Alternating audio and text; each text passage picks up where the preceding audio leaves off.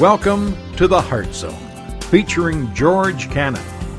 This broadcast is a time of teaching and encouragement from Curwensville Christian Church. For more information, we invite you to visit us on the web at www.curwensvillechristian.org. And now for a message from the Heart Zone.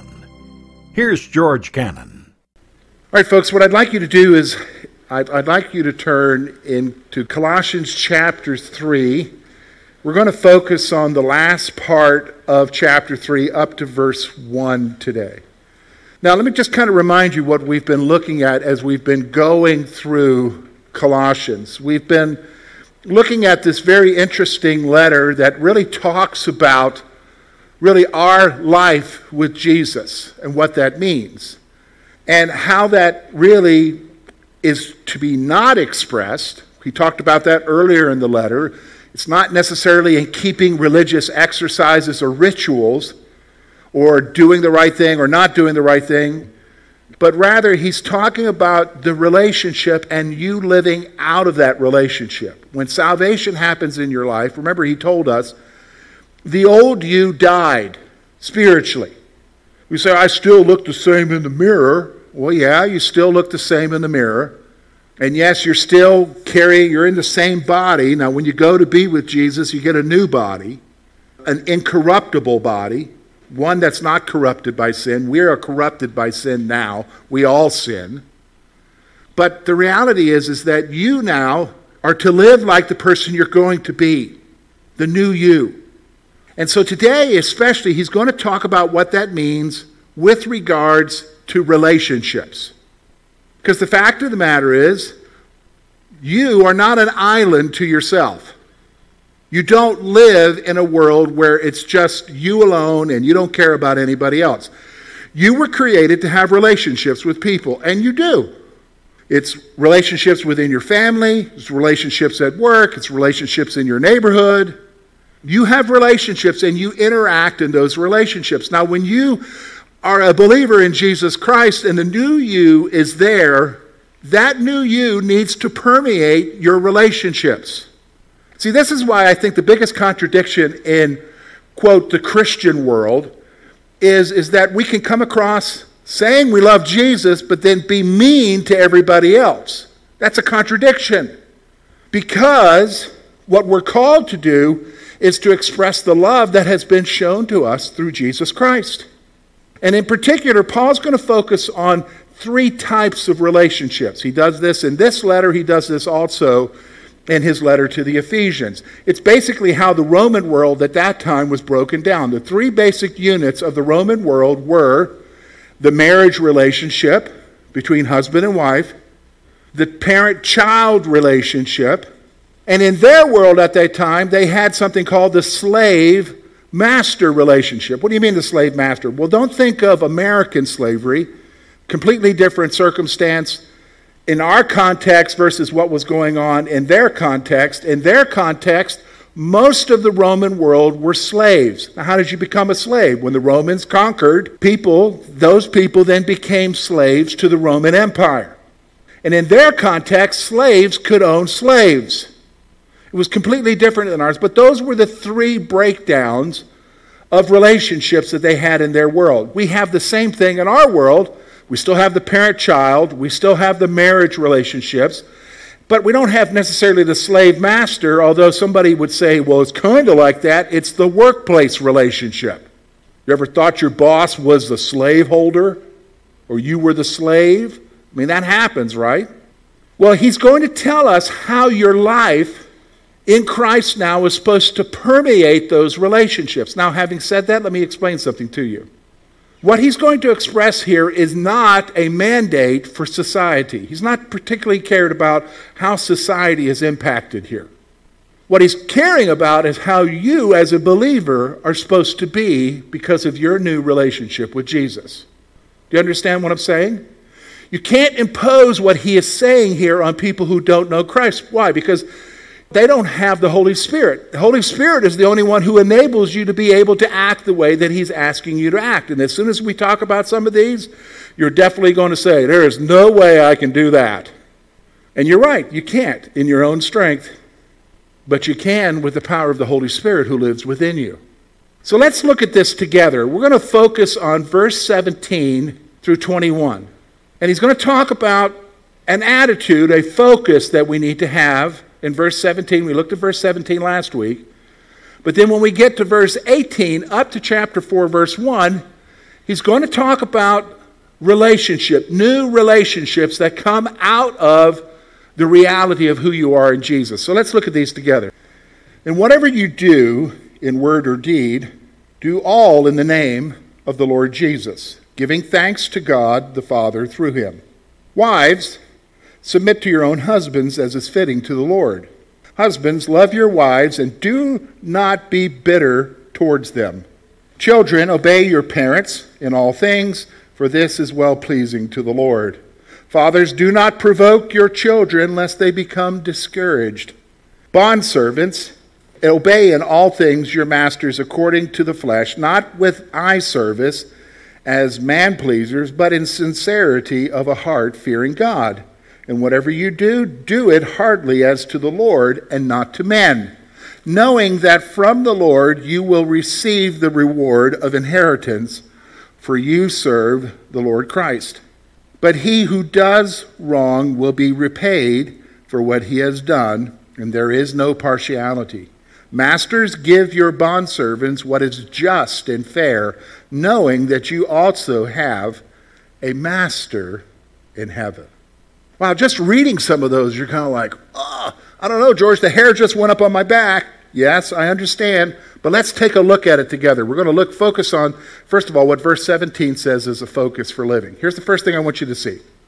Our actions and speech must be guided by our relationships with Christ. Look at what he says there. In whatever you do in word or deed.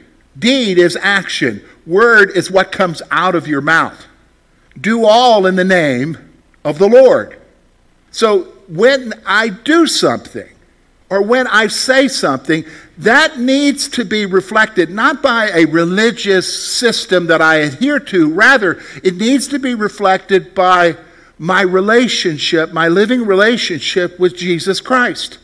Because he interacts with me, because he loves me, and he fills my heart with his love. Therefore, the way I speak and I act is supposed to be reflected in that. You know what I'm talking about. You ever met somebody who meets somebody for the first time and they are enamored? All they see is that special person, and then that special person sees them. And they're in those beginning stages of that relationship. And here's what happens when you're in that beginning stages of the relationship, we all, the rest of us, say, he's lovesick or she's lovesick. They've lost their minds because why? All they do and act upon is what that other person says. What that other person is saying and doing affects their life and how they act. That's what he's talking about here.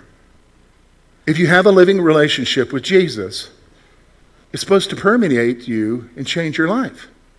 Do you understand what I'm saying? It's supposed to change how you are towards other people. Listen, it is a complete contradiction to people who say that they have experienced the grace of Jesus, but they never are gracious towards other people. That's a contradiction, isn't it? If you've experienced forgiveness, but you can't be forgiven, that's a contradiction. That really says something. What do you mean? That says that what you believe is more only up here rather than right here in your heart. Because if it permeates your heart and who you are, it's going to be reflected in how you are towards other people. That needs to be the focus, that needs to be the reality. So, the first thing here is the focus for living is our actions and our speech must be guided by our relationship with Christ. Here's the other thing our relationship with Christ must be marked by thanksgiving to God.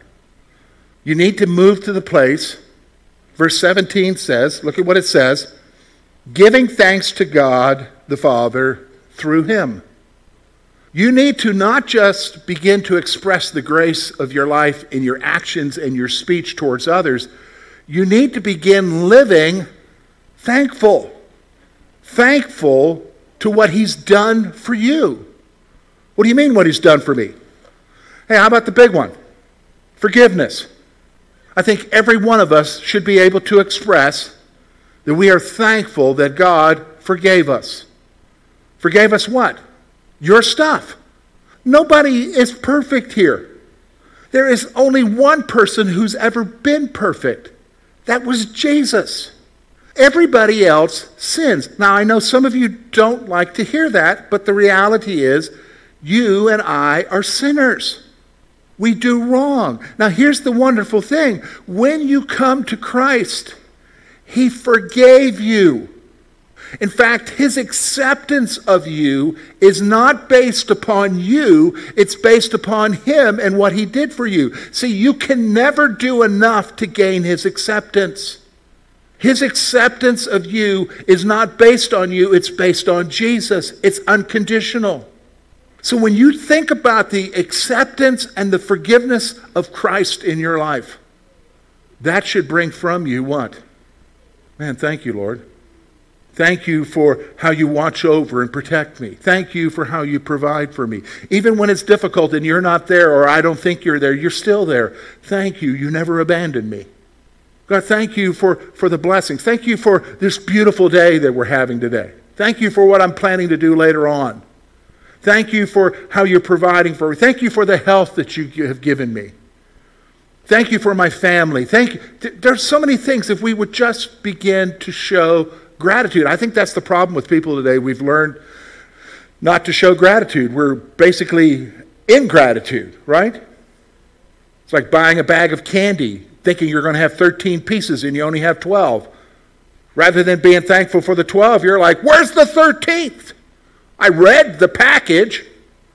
That's where a lot of us are at today, isn't it? Now, why am I telling you these two things? Why go back to verse 17? Why go back to let your actions and your speech be reflective of that relationship with Christ. Why, why mention the reality that you and I need to be thankful? Because I'm going to tell you something. If we're going to talk about being in relationships like He wants us to be as believers, in these relationships and having them renewed, to be honest with you, these two things are going to be very important gratitude and having love and grace permeate your life through Christ out towards others. Those are two things that are going to be very important in what? In having relationships with other people. So let's talk about it now. Let's talk about impacted relationships. And again, I'm going to remind you these are not commands for society. Paul's focus here isn't society. You understand? He's not focused on the greater Roman Empire or all what's happening in Colossae at this time. What he's focused on is those believers' lives and where they need to be in their relationship with Jesus Christ and how that relationship should permeate their life towards others. And it should be expressed in these three basic areas of relationships what? Husband, wife, parent, child, and what in our culture would be a work relationship. So let's look at them together. Six things. Look with me at verse 18. Just even the concept could cause you to balk, but that's because we have a wrong concept. Listen to this. Look at verse 18. Wives, submit to your own husbands as is fitting in the Lord.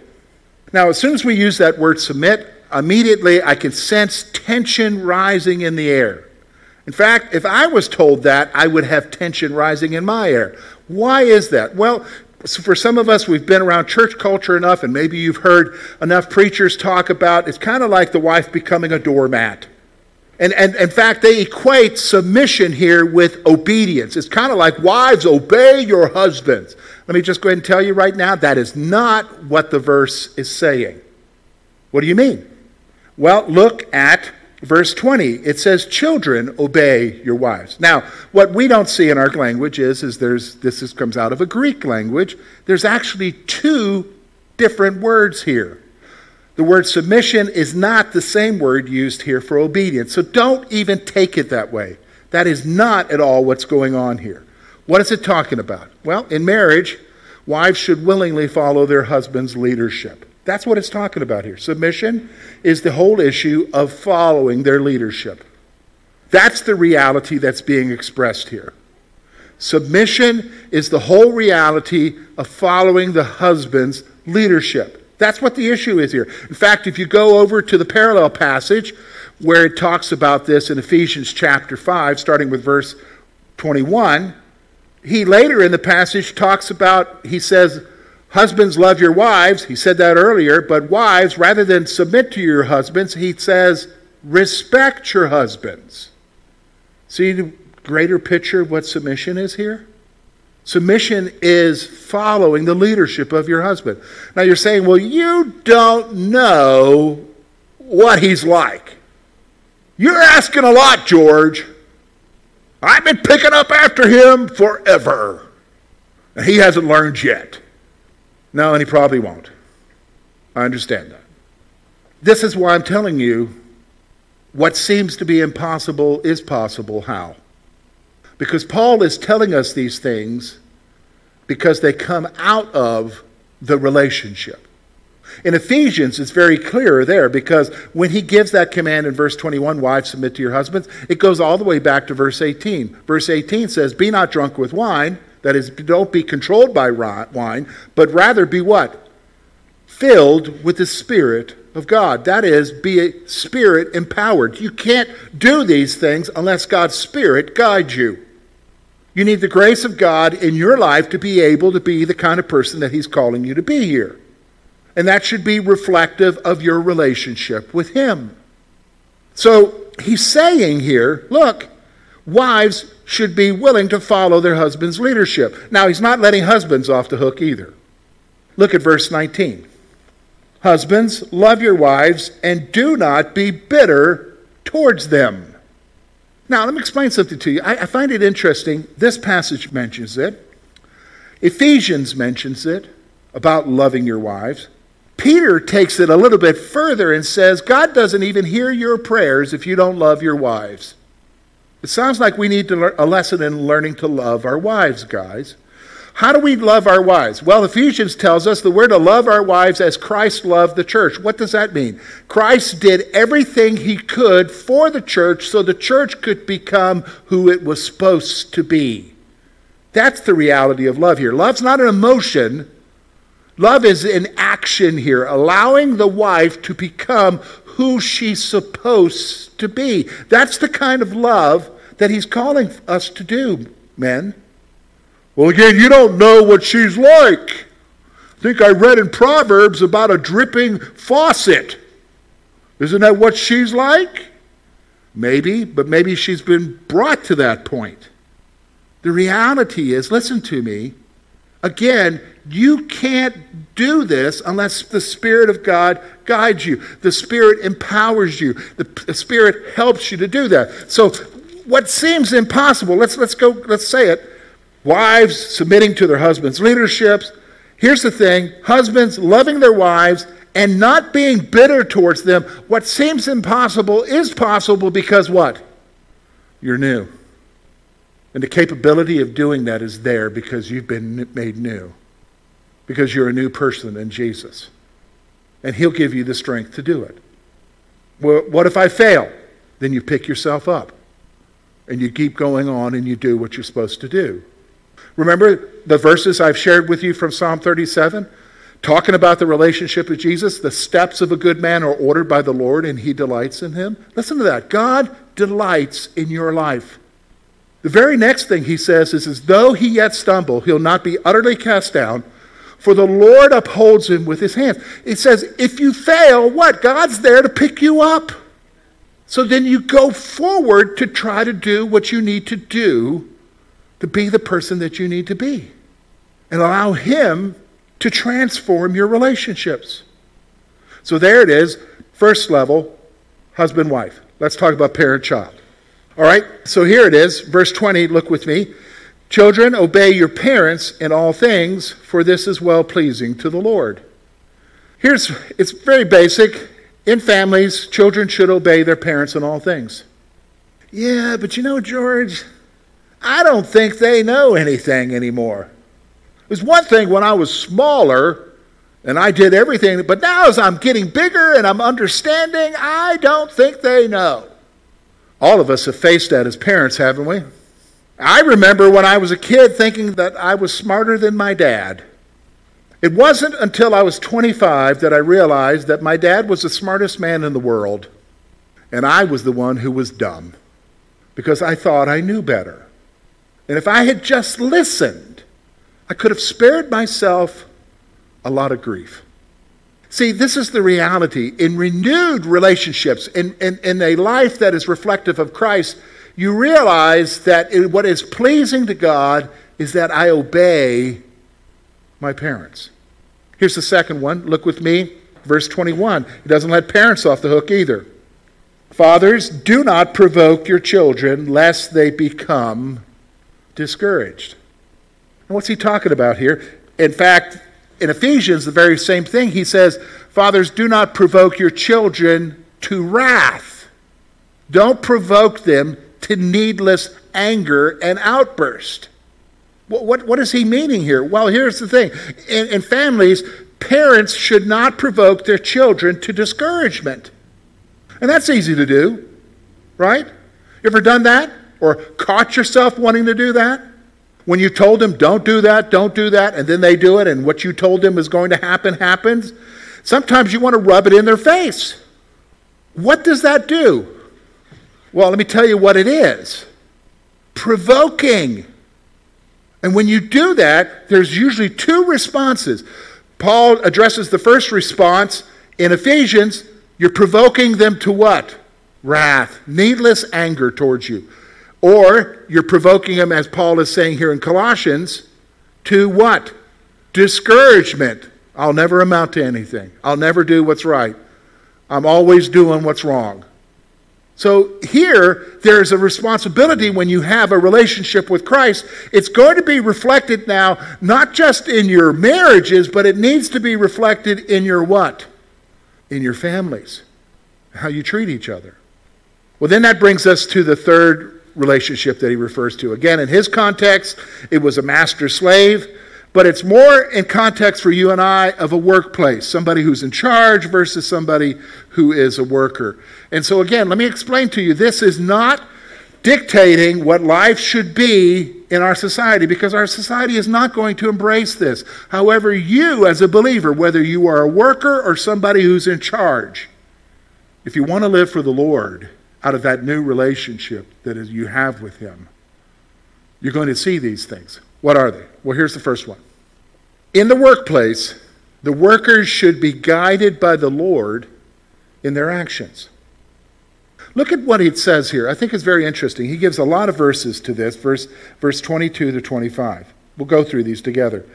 Bondservants, obey all things your masters according to the flesh not with eye service as man pleasers, but in sincerity of heart, fearing God. What's he saying here? When you're in the workplace, you do what your boss tells you to do, not because you're trying to get in good with him, but rather because that's what a man pleaser is, right? But rather, you're doing what you're doing for the Lord. He goes on here and says, And whatever you do, do it heartily as to the Lord and not to men. You're not working for him. I mean, yeah, he gives you the paycheck, but ultimately, God is the one who gave you that job, and you're working for the Lord. He goes on here and says, knowing that from the Lord you will receive a reward of an inheritance, for you serve the Lord Jesus. See, ultimately, God is going to bless you either here or later. And here he's talking about later because of what you did in serving the Lord where you work. And then he goes on, but he who does wrong will be repaid. Basically, he's saying you're accountable. You are accountable for your actions. You and I need to recognize that. So we need to have an ethic of work that is to the Lord. Yeah, but you know what, George? You don't know what my boss is like. I understand that. But you also need to recognize that when he was writing this to the church, there were lots of them who were slaves that didn't have good bosses either, good masters either. But he's telling them to hold on and live for the Lord and to do what's right. So then he turns his attention to masters because there would have been some in those churches, and probably even the family that was hosting that gathering there in Colossae was somebody of wealth and who had people under him. He would be giving to them something to think about as well. And here's what it is listen to me in the workplace, authority should treat their workers fairly with fear. One of the most discouraging things for me throughout the years of pastoring is meeting Christian men in authority who separate their faith from how they treat their workers. And there's no connection between the two. And that, to me, be honest with you, again, is a contradiction. It is, like I said earlier, how can you express grace when you've had grace shown to you? It's the same thing here. So, in a workplace, authority should treat their workers fairly. Why? Because look at what it says here you have a master in heaven. God holds us all accountable. Accountable. Now, let's get back to this. We've talked about three different areas here. We've talked about marriage relationships, we've talked about parent child relationships, and we've talked about the workplace. I see what you're saying, George. I just can't see it happening. How do we do this? How do you do it? Well, um, I'm going to tell you right now, I don't do too good. Because here's the bar that God wants us to reach in our relationship. And I and you are human, and the reality of what He's calling us to do, in that this is what I'm supposed to be as a husband, or this is what I'm supposed to be as a parent, or this is what I'm supposed to be as somebody who's in authority over someone. How am I doing? God, you know the answer. And you know that I fail. So what do I do? Give up on it? Throw that out of the Bible? Rip that page out? Forget that, Lord? How can that? It's not possible? No. This is the reality of the new life, isn't it? He changes us from where? Not from the outside, but from the inside. And he does it over what? Time. And now that I know what He wants to see from my life, I need to ask Him daily in prayer God, help me to be the husband that I need to be. Help me to be the dad that I need to be.